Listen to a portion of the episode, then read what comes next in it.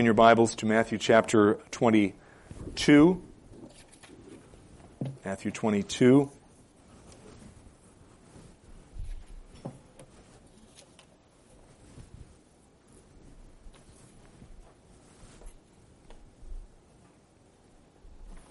starting in verse 1, reading through verse 14. This is the Word of God. It contains everything that we need for life and godliness.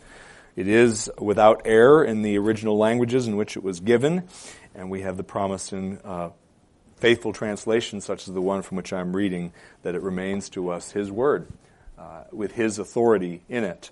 Uh, and it is He who speaks now as I read. Listen carefully and reverently, which is one and the same thing. Matthew 22. And Jesus answered and spoke to them again in parables, saying, The kingdom of heaven may be compared to a king who gave a wedding feast for his son. And he sent out his slaves to call those who had been invited to the wedding feast. And they were unwilling to come. Again, he sent out other slaves, saying, Tell those who have been invited, Behold, I have prepared my dinner. My oxen and my fattened livestock are all butchered, and everything is ready. Come to the wedding feast. But they paid no attention and went their way, one to his farm, another to his business, and the rest seized his slaves and mistreated them and killed them. But the king was enraged and sent his armies and destroyed those murderers and set their city on fire. Then he said to his slaves, The wedding is ready, but those who were invited were not worthy. Go therefore to the main highways, and as many as you find there, invite to the wedding feast. And those slaves went out into the streets and gathered together all they found, both evil and good.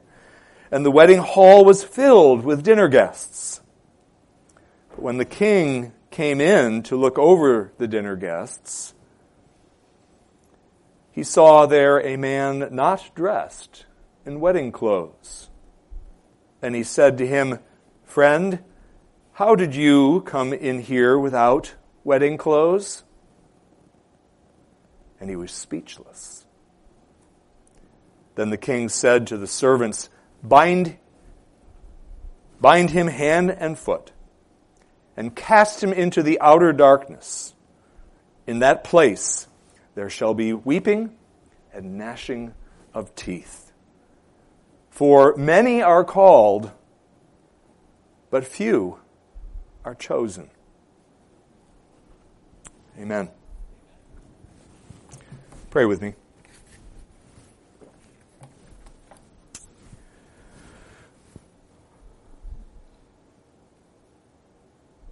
O oh Lord, we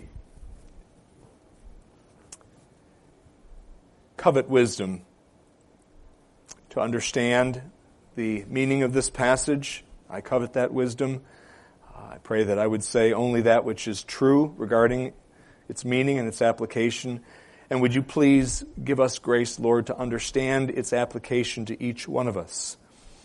Uh, that application will be different for some than for others. Would you please speak to our hearts and let us know individually and collectively how this applies to us? And would you please grant us the grace to receive what we hear with faith and humility. And we ask this in Jesus' name. Amen. Children, uh, I don't know if this has ever happened to you, but maybe it has, so I'm going to uh, suggest it and uh, tell you what it is. And if it hasn't happened to you, just try to imagine it happening to you, okay? But, so maybe it has, but maybe it hasn't. But here's, this, here's what the scenario.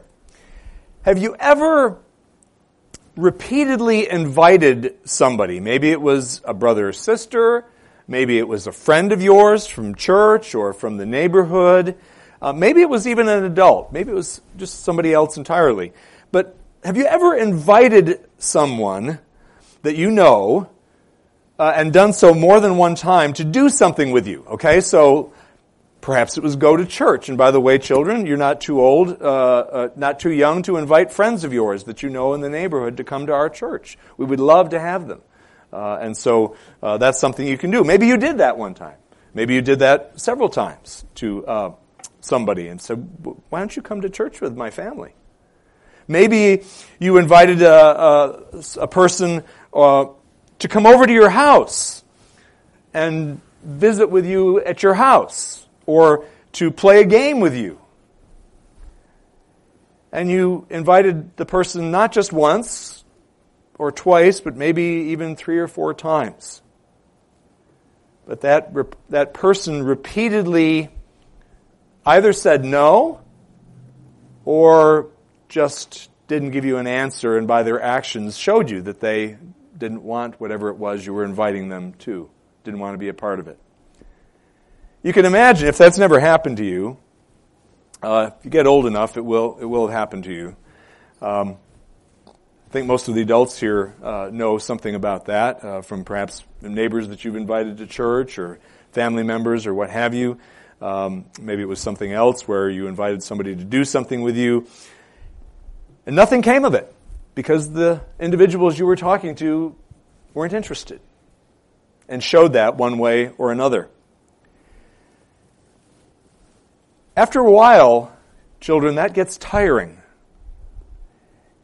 to invite a person over and over again to do something that you that would be for their good if they did it or would be enjoyable. And if you're like me, you give up inviting them. You don't invite them anymore. Because you can see they don't really aren't interested in you or what you are offering them to do. God is like this person who has invited people to do something that would be an indescribable blessing for them. And that is to come to Jesus and believe in the Lord Jesus and come into a loving relationship with God Himself through Jesus. And this happened during the Old Testament age. It still happens today, but it happened to a whole nation during the Old Testament age. And that was the people of Israel, the Jewish people. And he did that for basically about 1400 years. He invited the Jewish people who were outwardly the Old Testament church, who were outwardly in covenant with, uh, with God, with Yahweh. I'm going to call him Yahweh from now on in this sermon because that's uh, my points. Um, and he invited them over and over and over again. And he finally got tired of inviting them. His patience was spent. And that's what this passage, one of the main points of this passage. And that has an application to individuals and to the church in the New Testament age, which we are living in right now as well. So, listen to that as I as I read uh, those points to you, which I will do in just a moment. But first, I want to remind you the, the background here of what's going on uh, when this is occurring, when Jesus is saying this. This is the last week of Jesus' life on earth. This is what uh, many people in the church called Passion Week. Uh, passion means to suffer, by the way, uh, in, in the original uh, language from which it's derived, the word. And um, it's the last week of Jesus' life. His, he has on Sunday of this week, which is the first day of this week, uh, he entered into Jerusalem, you'll recall, on the back of a donkey's colt in that triumphal procession where people were uh, saying Hosanna to him, in, uh, to God in the highest, and uh, called Jesus the, the Son of God, and uh, or Son of Man, maybe it was, um, and uh, strew um, branches and, and garments in front of Jesus as, a, as an expression of their um, of honoring him, way of honoring him. That happened on Sunday. But as we all know, uh, the uh, climate changed very, very quickly in Jerusalem. On Monday of this week, uh, Jesus drives out those who were doing business in the temple's court of the Gentiles, drives them out of the temple precinct in a violent rebuke, not only to those actual desecrators of the temple who were buying and selling and changing money, but also he was rebuking the Israel's religious establishment, for it was the Sanhedrin and its members who benefited greatly from the fees that they were charging these businessmen and perhaps women for the privilege of setting up shop in the temple complex. He was rebuking them all, in other words, by his driving out the money changers and what he said on that occasion about uh, making uh, his father's house a den of thieves. Also on Monday of that week, Jesus cursed the fig tree for its failure to bear fruit, good fruit. And of course, that fig tree, as we said a few weeks ago, uh, was representative of the status of the nation, the ethnic nation of Israel, for its collective failure to bear good spiritual fruit as a church, as the Old Testament church. And then on Tuesday of that week, Jesus is confronted by the chief priests uh, and the scribes and the elders who openly question, and obviously with great uh, uh, disrespect and disdain in their voices as they ask these questions, openly question his authority, the authority that Jesus had to do the things that he did and to say the things that he had said, particularly in recent days, but really over the course of his three-year ministry that they have been, been watching him. They challenge his authority to do any of what he has done. And after they ask, by what authority do you do this? After refusing to answer their question because of the nature, excuse me, because of the, their failure, the, these men, their failure to answer his question regarding the nature of John the Baptist's ministry and authority, after refusing to answer their question, Jesus proceeds to tell them three parables. One right after the other all of which, all three of which were designed to expose, to denounce, and to condemn the historic wickedness, not only of Israel's religious leaders, past and present, but also of the nation itself as a whole, and the Old Testament church itself as a whole, for having imitated and followed these ungodly leaders of theirs, whom Jesus is addressing right now. The first of the parables we looked at a couple of weeks ago was the parable of the two sons. The second parable, which we looked at uh, last week, was the parable of the wicked tenants. Uh, and today we are going to look at the third and last of these three parables. The parable, I'm going to call it, it has different names, but I'm going to call it the parable of the royal marriage feast. That is Matthew 22, verses 1 through 14. There are three points that we are going to look at. Um, the first point is this, that is made in verses 1 through 7 of our text, is that Yahweh's invitations to Jacob's biological descendants to become true citizens of heaven was repeatedly rejected by most of them. Secondly, second point is Yahweh's invitation to Jacob's New Testament spiritual descendants to become true citizens of heaven would be happily embraced by them. And then finally, thirdly, verse, uh, verses 11 through 14, we learn Yahweh's invitation to members of the visible church to become citizens of heaven has only ever been accepted by those to whom he has imputed and imparted righteousness. That's a long one. I'll repeat it when I come to each point. Um, sorry for the length of the points, but uh, I really felt it necessary to do that, so bear with me. Okay, so the first point Yahweh's invitations, plural, to Jacob's biological descendants, the Jewish people, the people of Israel, to become true citizens of heaven, those invitations were repeatedly rejected by most of uh, the people of Israel. Verses 1 through 7 makes this point. This first half of the parable, these first seven verses, are all about the ethnic people of Israel. The Old Testament church is what uh, I often refer to it as and should be referred to as made up almost entirely, not entirely, but almost entirely, of the biological descendants of Jacob, of, excuse me, of Abraham, Isaac, and Jacob. So it had, uh, like the church, the visible church, I should say, today, in today's world, this Jewish Old Testament church was composed of both true believers in Yahweh and in His anointed or Messiah, who is yet uh, future coming uh, from that time period. Um, so it was composed both of New Testament, excuse me, of true believers rather, and of false professors of faith in the God uh, of their forefathers. So both wheat and tares in the Old Testament church. However, for most of the Old Testament church's history, hell-bound pseudo-believers far outnumbered heaven-bound genuine believers. And we all know that when we read our Old Testaments.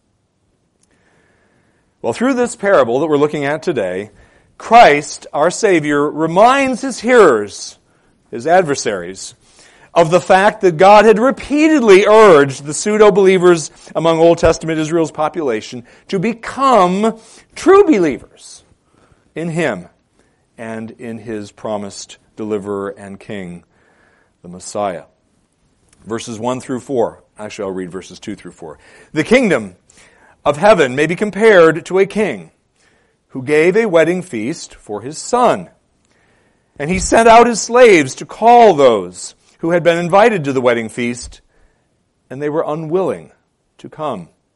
Again, he sent out other slaves, saying, Tell those who have been invited, Behold, I have prepared my dinner. My oxen and my fatted livestock are all butchered and everything is ready.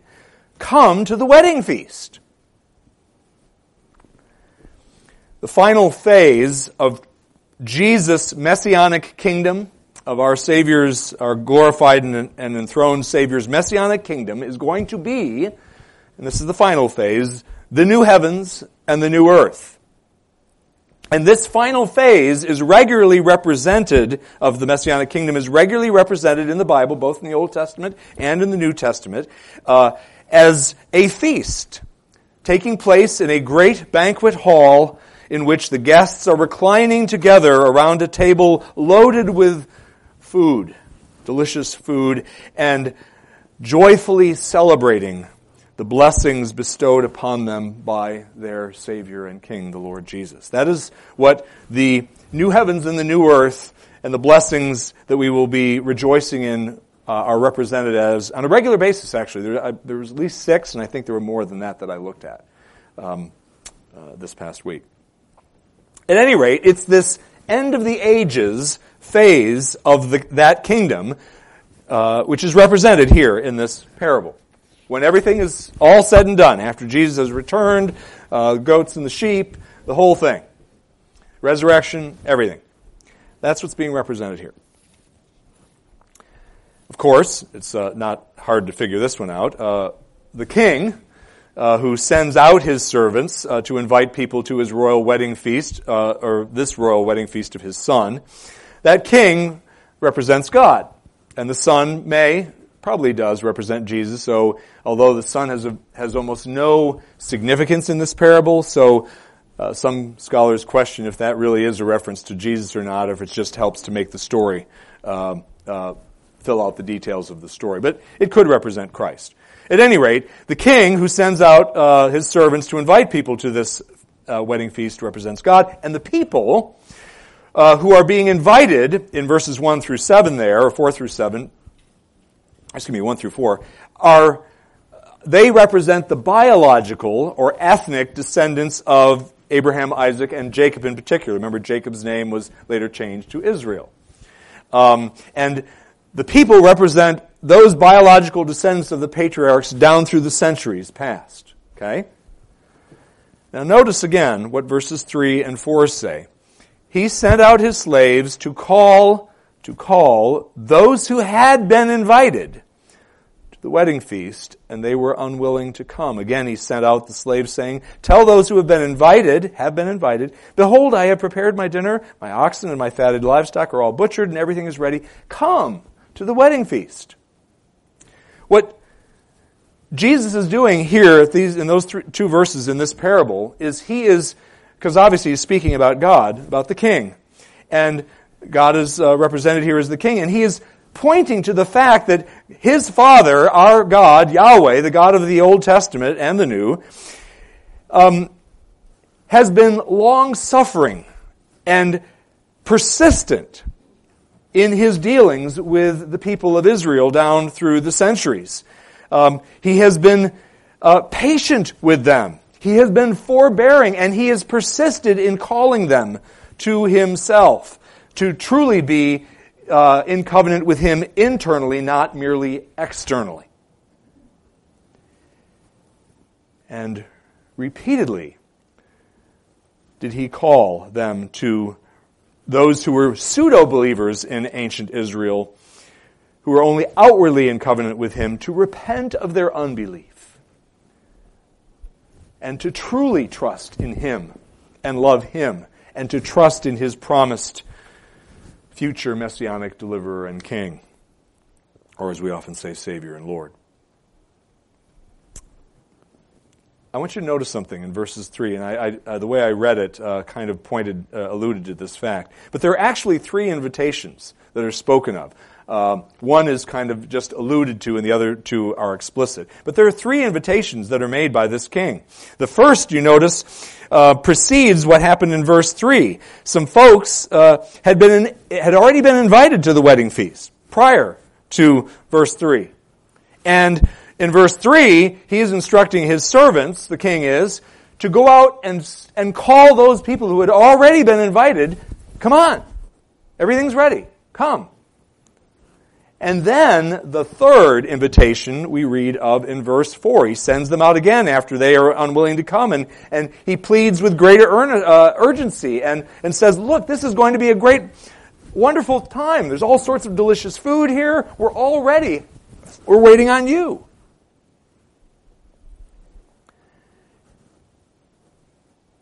And again, what Jesus is doing through the parable uh, and the king's behavior is, is pointing his um, hearers, these ungodly men and others who they represented, pointing out the enormous patience and forbearance of God Himself in His dealings with the Old Testament people of God.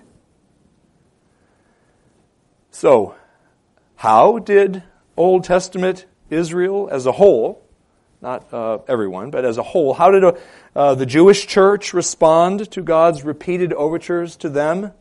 To be truly in covenant with Him, to be true believers in Him, uh, and believers in His uh, Messiah, we all know what happened. The majority of the Jewish people down through the ages, perhaps the vast majority, responded to Yahweh's call to repent and become true believers by with indifference or with outright active hostility. We read of that in verses 5 and 6. But they paid no attention and went their way. There's the indifference. They paid no attention went their own way, one to his own farm, another to his business. So that was, that's the indifference uh, uh, response. But then verse 6 we read of the hostility response. And the rest, meaning the rest of the people that were invited, seized the king's slaves and mistreated them and killed them. That's how the Old Testament church, as a whole, over the centuries, responded to God's gracious invitation to them to receive His forgiveness and to receive the blessings that Christ was going to purchase for them uh, on Calvary's cross. Didn't want anything to do with it. So, what was about to happen, remember, Jesus is speaking this uh, uh, right around 29 AD, uh, probably 2930 AD, AD 2930. What was about to happen on account of ethnic Israel's repeated rejections of Yahweh's repeated appeals to them to repent and truly believe in him and his Messiah, who was telling the parable. What was about to happen is described in verse 7. But the king was enraged and sent his armies and destroyed those murderers and set their city on fire.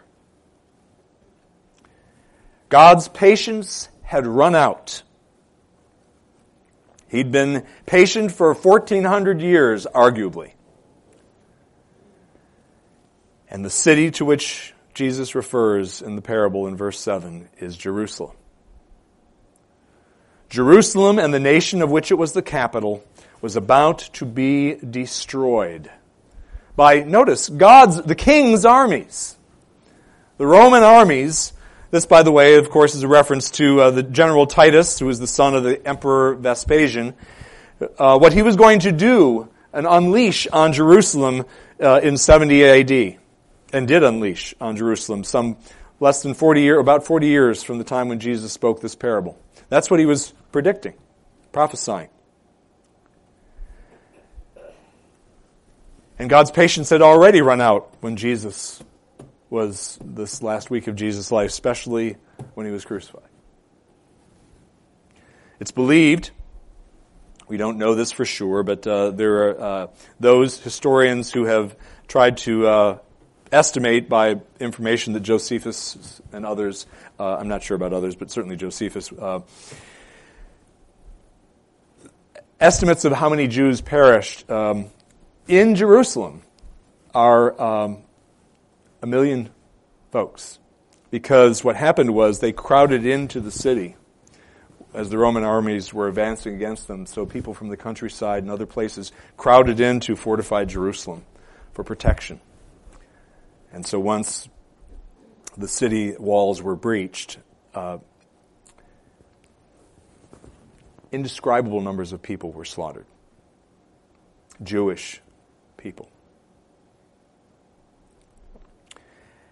And the nation that that city was the capital of ceased to be a nation, ceased to be the church,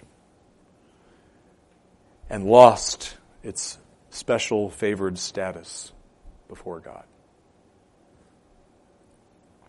The lampstand had been withdrawn, if you will. This has some implications, this point.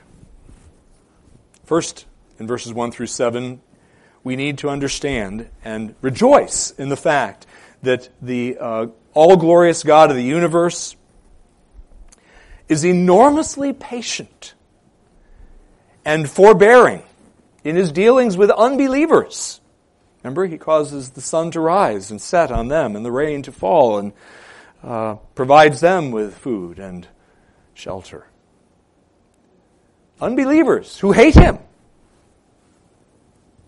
And by the way, if you're not a Christian, you say, well, I don't hate God. Yes, you do. You do.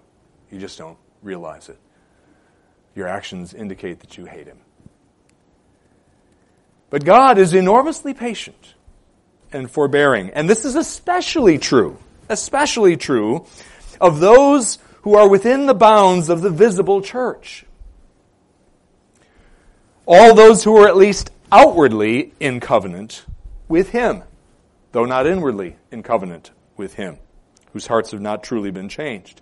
Perhaps you are one of those individuals who is a member of this church or some other church, who is a respectable citizen of the community, who uh, believes in God, and tries to live a moral life, perhaps. But you have not bowed the knee to Jesus Christ in faith and fled to Him alone for your salvation from the hell that you deserve and that we all deserve, and asked Him to be the Lord of your life. If you haven't done that, you're an enemy of God. It doesn't matter that you're a member of a church. You could even be a leader in that church. Doesn't matter. You are God's enemy. And regardless of what you or your church or anybody else says about you, his wrath is upon you. Now, God is patient. That's why you're still breathing and why you're not in hell.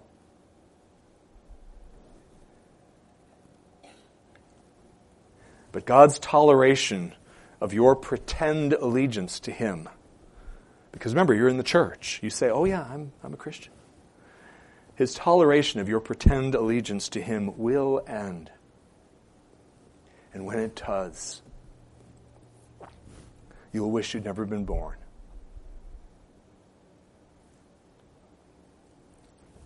This leads me to my second point. Yahweh's invitation to Jacob's New Testament spiritual descendants, as opposed to the biological descendants of the Old Testament. Yahweh's invitation to Jacob's New, Te- uh, New Testament spiritual descendants to become true citizens of heaven, that invitation would be happily embraced by those individuals. And we read of this in verses, uh, this is pointed out in verses 8 through 10. Let me read it to you. Then he said, this is after he destroyed the city uh, uh, of the, these people who rejected his invitations. Then he said to his slaves, so in some sense this is post AD 70, after AD 70, although I don't think he can be dogmatic about dates with respect to this parable. But at any rate, um, then he said to his slaves, the wedding is ready, but those who were invited were not worthy. Go, therefore, to the main highways, and as many as you find there, invite to the wedding feast. And those slaves went out into the streets and gathered together all they found, both evil and good, and the wedding hall was filled with dinner guests. With people who accepted the invitation to enter the dinner hall. I say that intentionally. I'll say more about that in a minute. But it's quite apparent that these words that I just read to you from verses 8 through 10 refer to an invitation, again, that is yet future from the time of Jesus' telling of this parable in 29 AD, AD 29. I'm not going to keep doing that. If I, wherever I put the AD, just deal with it, please, and be patient with me. Anyway, um, this invitation to those folks is referring to what would transpire following the outpouring of the Holy Spirit at Pentecost. I believe, actually, that's probably the more appropriate date uh, to, uh, to place this. What happened at Pentecost? What happened at Pentecost was the doors of the kingdom of heaven were flung open by the triune God and the Spirit in particular, thereby allowing the non Jewish nations and peoples of the earth to come flooding into the new covenant church or New Testament church. That's what Pentecost did.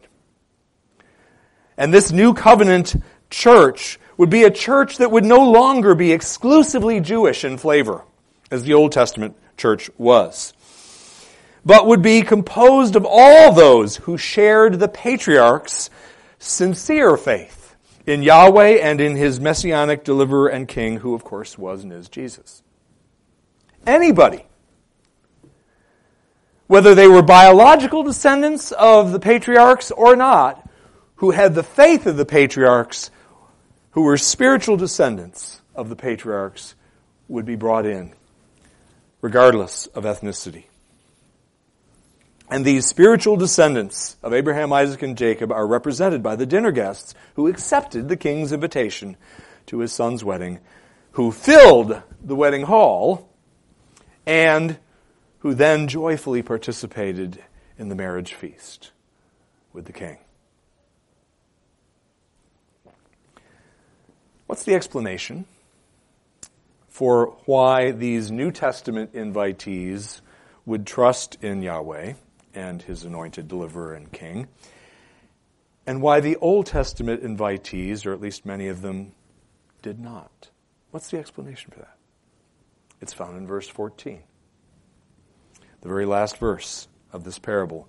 For many are called, that's the invitations, but few are chosen. That's the explanation. Few are chosen.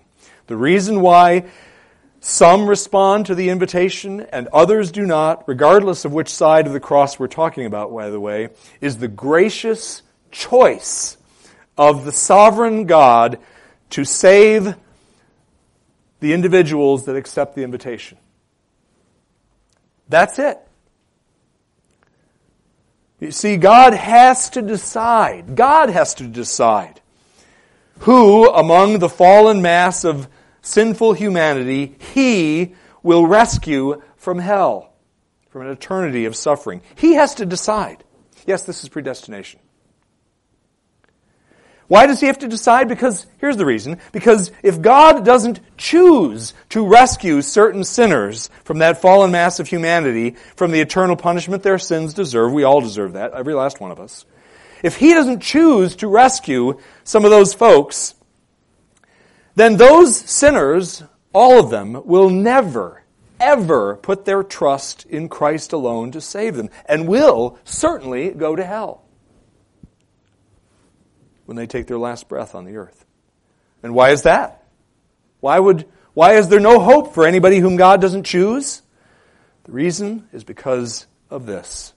Every last person, and I'll read a verse that makes bears this point out in a moment, but every last person who has been conceived since the fall of man with the obvious exception of Jesus Christ Every other person who has ever been conceived since the fall has been conceived spiritually dead.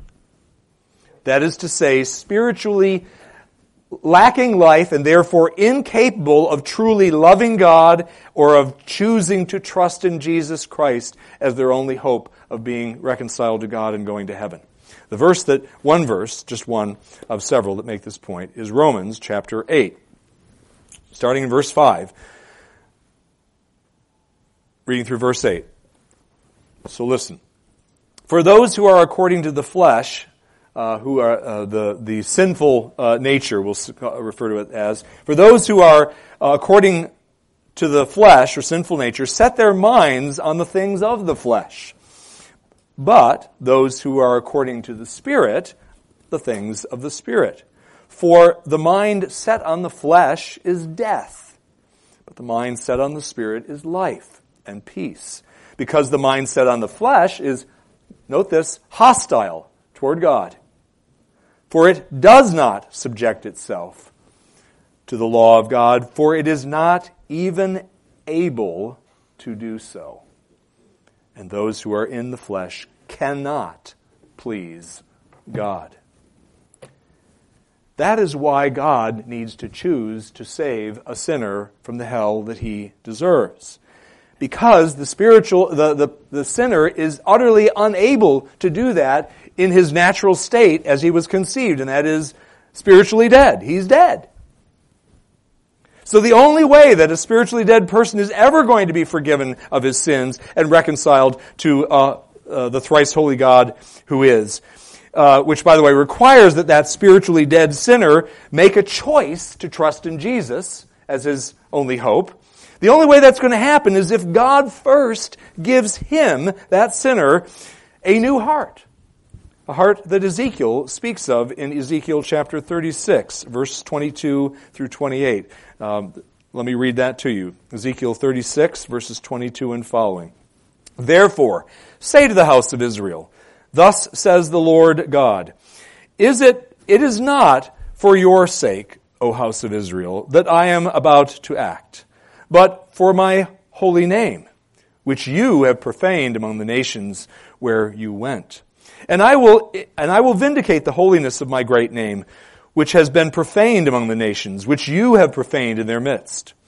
Then the nations will know that I am the Lord, declares the Lord God, when I prove myself holy among you in their sight, in the sight of the nations. For I will take you from the nations gather you from all the lands, and bring you into your own land. The, the return of the captives from uh, Babylon was a picture of, of the uh, uh, unbelieving Israelites, uh, unbelieving people, elect people coming to believe in uh, God and in uh, Jesus for their salvation. Uh, let me read that again. For I will take you from the nations, gather you from all the lands, and bring you into your own land. Then I will sprinkle clean water on you, and you will be clean. I will cleanse you from all your filthiness and from all your idols. Therefore, I will give you a new heart and put a new spirit within you, and I will remove the heart of stone from your flesh and give you a heart of flesh. And I will put my spirit within you and cause you to walk in my statutes, and you will be careful to observe my ordinances, and you will live in the land that I gave to your forefathers so that you will be my people, and I will be your God. That is speaking of spiritual Israel. Um, that is typified in the return of the captives of biological Israel to uh, Israel uh, to um, yeah the land uh, at the eastern end of the Mediterranean. But that new heart, you see, that new spirit, that new heart, God has to give to the spiritually dead who are in Israel. And God is only going to give this new heart to those whom He first chooses to be objects of His forgiveness and mercy. He's got to do that, or we're all doomed. And it is those sinners whom God chose to save before the foundation of the world who become spiritual descendants of Abraham, Isaac, and Jacob by trusting in the same Messiah that those patriarchs of old did because God willed that they should uh, have a new heart. It is only those sinners whom God has chosen who will receive forgiveness from Him in Christ because they can't come to Christ unless He chooses them and then gives them a new heart so that they can come to Christ in faith. And this is true whether the person be of Jewish background, uh, a biological ethnic descendant of the patriarchs, or a Gentile. Whether that person be a New Testament saint or an Old Testament saint. I should say elect person. It Doesn't matter. God has to choose. And if you've never trusted in Jesus alone to save you, the Jesus of the Bible, lots of Jesuses out there, as I often say, uh, the Mormon Jesus and uh, uh, the Muslim Jesus and so on. None of those are the true Christ. The true, the true Savior of sinners is 100% God and 100% man, is the only way to heaven. If you've never trusted in Him alone, you need a new heart. And you can't give it to yourself. Only God can give it to you. And you better hope that He does.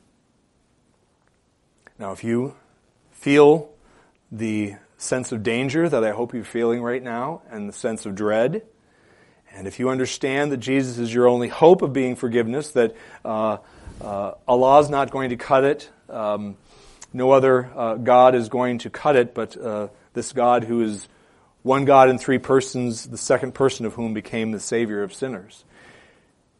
If you understand that He's your only hope and you want Him, believe in Him. Trust Him to save you. And He will. That means He's already given you a new heart. If you want Him, that's because you have a new heart already. And if you don't want Him, then you need to say, God, I need Jesus, but I don't want Him. Would you please give me a new heart? And you need to spend time reading the passages in the Bible, and you need to spend time going to church and listening to sermons that share the gospel to you, so that God may, if He's willing and gracious, and He is gracious, but if He wants to be gracious to you, will cause the means of grace to cause you to come alive and to embrace Jesus as your only hope of being forgiven by Him. And then you will be immediately once you get that new heart. But in the meantime, you need to read the scriptures and come to church and pray for mercy. Thirdly, and this is very briefly, but this is the third point. So the first point I'll re- review Yahweh's invitation to Jacob's uh, biological descendants to become true citizens of heaven was repeatedly rejected by most of them. But that same Im- invitation to Jacob's New Testament spiritual descendants to become true citizens of heaven was going to be happily embraced by them. Thirdly, and finally, this passage teaches us that Yahweh's invitation to members of the visible church I'll explain that in a moment, to become citizens of heaven has only ever been accepted by those to whom he has imputed and imparted righteousness. Verses 11 through 14 teaches this point, really 11 through 13. But when the king came in to look over the dinner guests, he saw there a man not dressed in wedding clothes. And he said to him, Friend, how did you come in here without wedding clothes? And he, that is the man, improperly dressed, was speechless. The wedding clothes that are being referred to there uh, are is the imputed and imparted righteousness of God. Some, uh, some commentators and uh, Christian folks, well meaning, but some think that Jesus' imputed righteousness alone is what uh, is in mind here in the parable. That Jesus is only thinking of that righteousness of Him, perfect righteousness, that is credited to or reckoned to be the uh, believer's righteousness in the courtroom of heaven when he believes on Christ. That's, uh, that's what imputed means, to credit or to reckon, to be something. Um, and that is to be righteous in the sight of God, uh, so that he can declare you to be righteous. And there are some thinkers uh, and theologians who think it's just the imputed righteousness of Jesus that is referenced here, uh, or referred to here by the, by the wedding clothes. Now, this is certainly, the imputed righteousness of Christ is certainly part of the wedding clothes, what they signify, no doubt about that. But not all. Not all. One must have the imputed perfect righteousness of Christ uh, when standing before God, and that's certainly true. But those whom God imputes the righteousness of Christ to, He also always imparts experiential, growing experiential righteousness to those same elect individuals. And while those whom God chooses to unite to Jesus are not forgiven and declared righteous, that is to say, justified, on the basis of any good works which those individuals have done or will do, those individuals whom God justifies through faith in Christ will and must increasingly put off sin and put on righteousness as Christians. Otherwise, they aren't Christians. They aren't forgiven. They are not justified by God. But there's still hope. There's still hope. As long as you're still breathing, there's still hope. If that's you,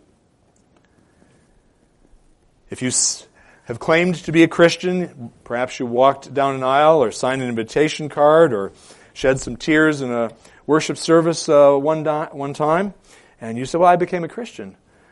If you have no evidence of the Holy Spirit's presence in your life, if there's no growing holiness in your life, then you are not a Christian. You are under the wrath of God and you need to be truly converted. That is to say, you must truly believe in the Jesus of the Bible and trust Him to not only rescue you from hell, but to rule over your life from this point forward. You must not only have Jesus' righteousness be clothed in Jesus' righteousness through imputation, but you must undergo a fundamental moral change in your life. Only the Holy Spirit can fundamentally change you or me from the inside out. And He does that to everybody whom God justifies by faith in Christ. And that's what you need.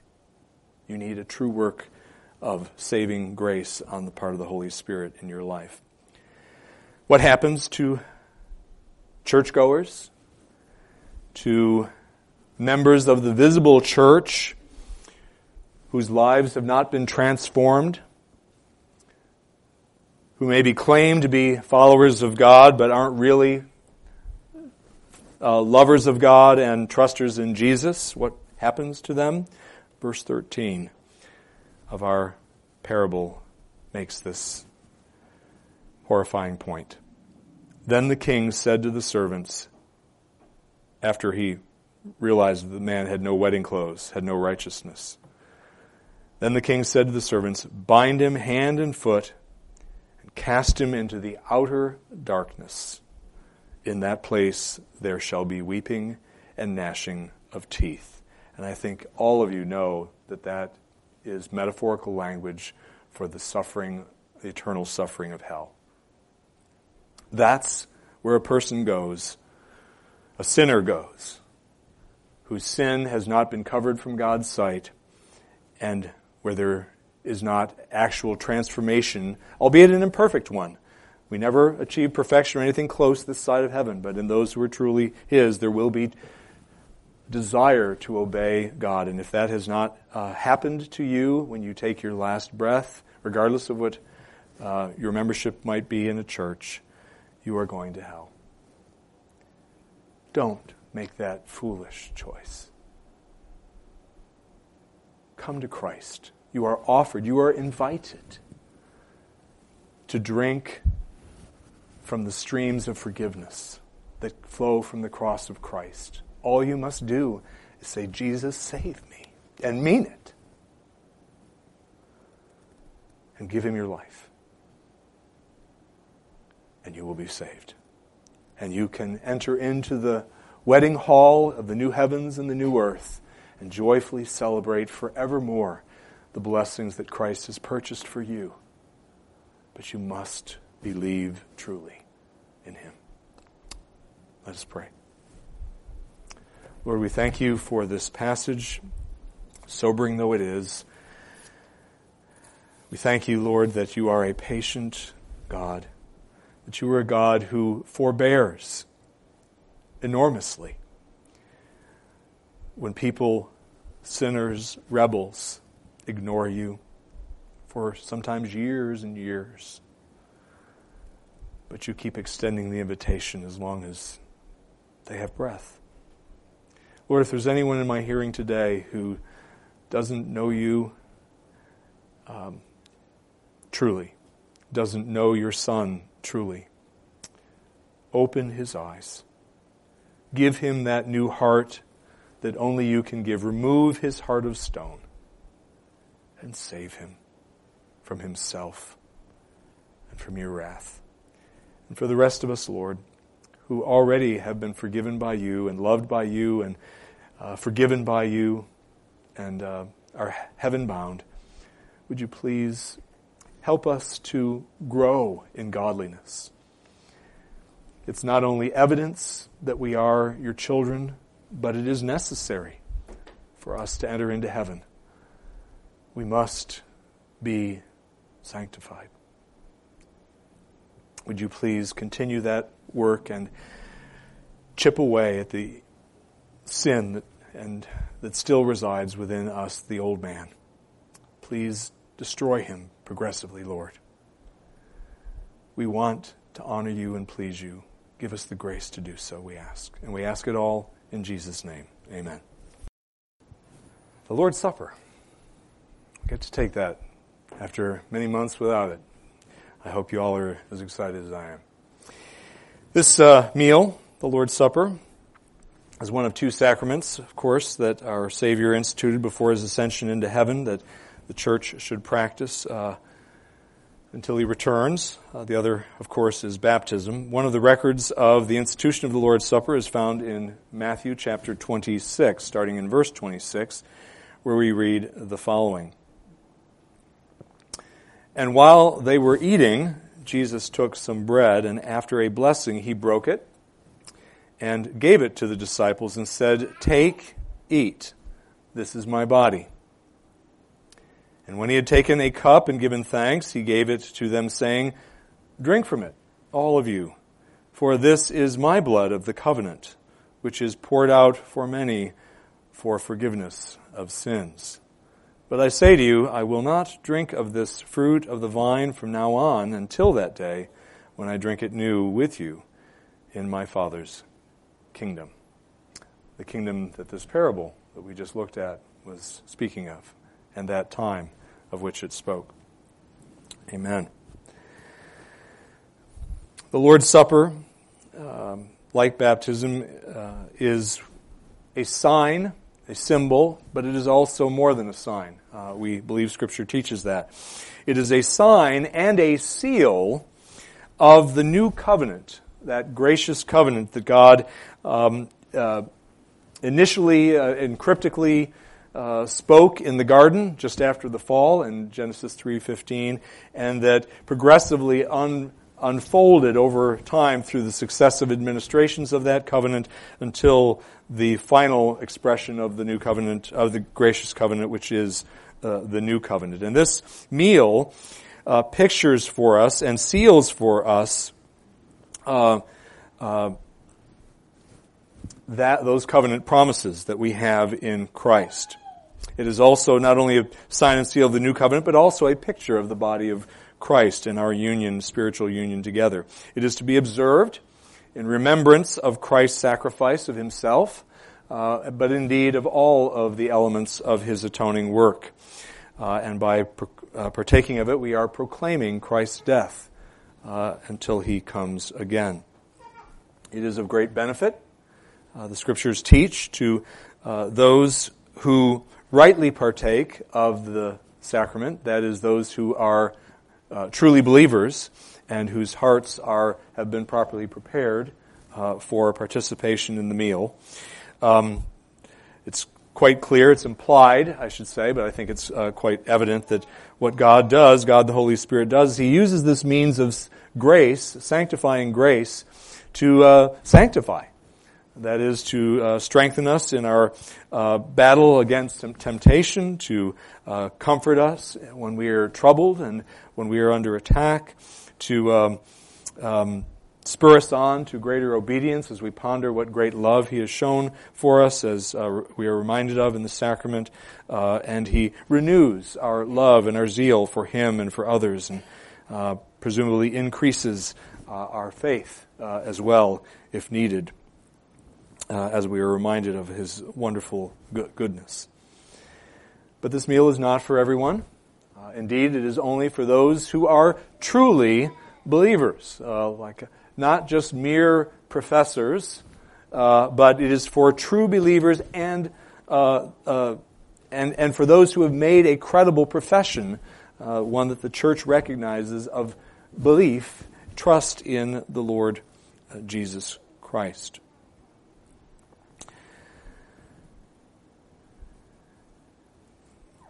Person needs to be a Christian in order to partake, needs to be a baptized member in good standing of this or some other church, and not under discipline. You must not come to this meal if you knowingly are uh, disobeying God and not repentant of that disobedience. If there's something in your heart that you're, some sin in your heart that you're cherishing and you're not letting go of and saying, God, take this from me, please, you are playing games with God.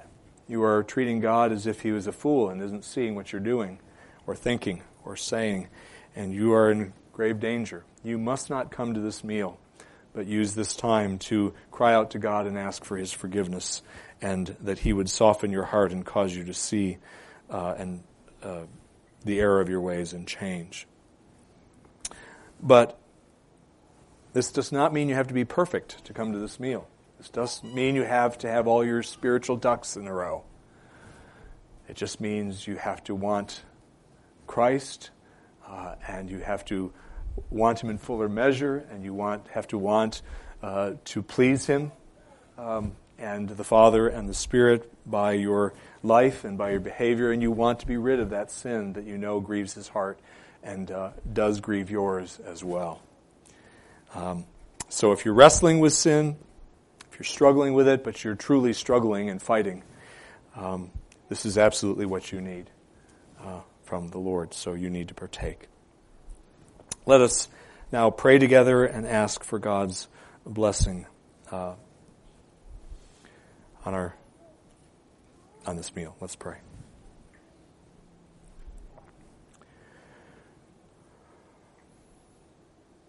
O Lord, we rejoice that you have, when you left Lord Jesus, you didn't really leave, uh, but you returned uh, by your Spirit uh, who inhabits our hearts, and uh, you are in this room by your Spirit uh, today. And you are in our, our partaking of this meal. This is your meal. You are the host of this table and it's uh, offering these elements to those of us who are your people. And we are grateful. We ask, O oh Lord, that you would help us to partake in faith, clinging to you afresh and pondering the great love and mercy that you have shown us through your atoning work. And we pray, Lord, that you would uh, give us the grace to feed upon you. Um, uh, and your finished work by faith in our hearts now. And we ask this in Jesus' name. Amen.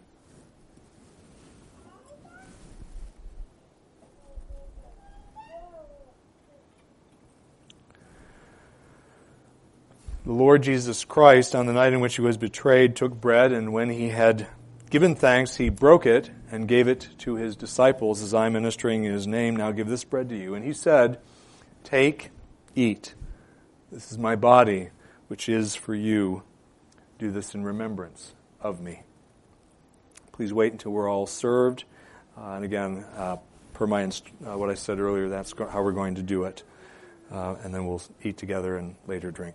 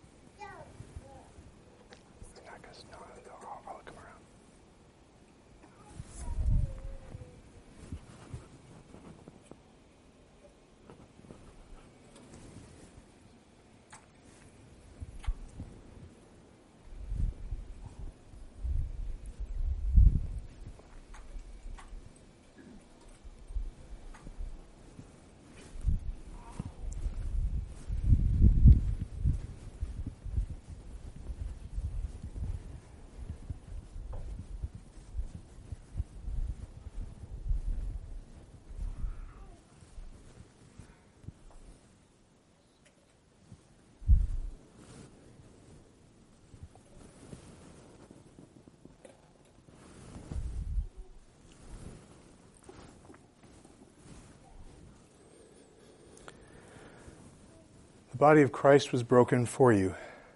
Take and eat.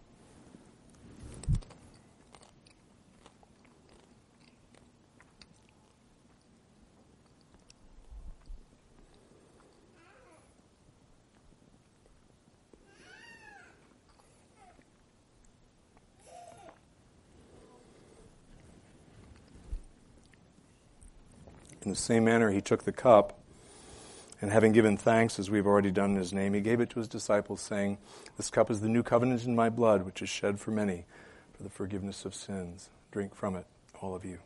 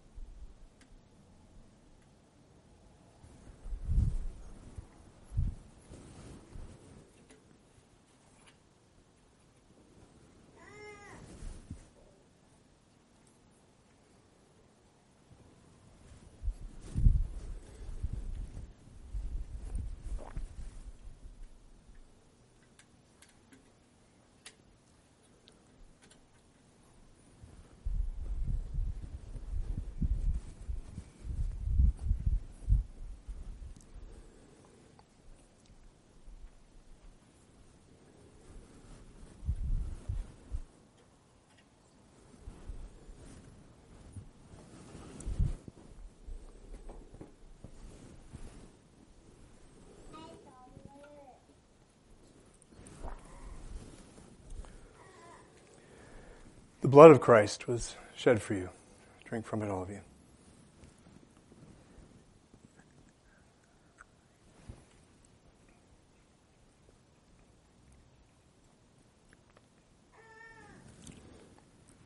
Let's pray together.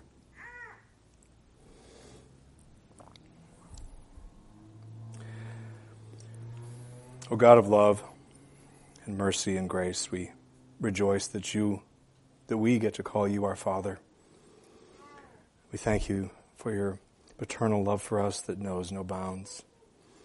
We thank you, Jesus, that you loved us so much that you you endured your own divine wrath uh, in our place, and so much more.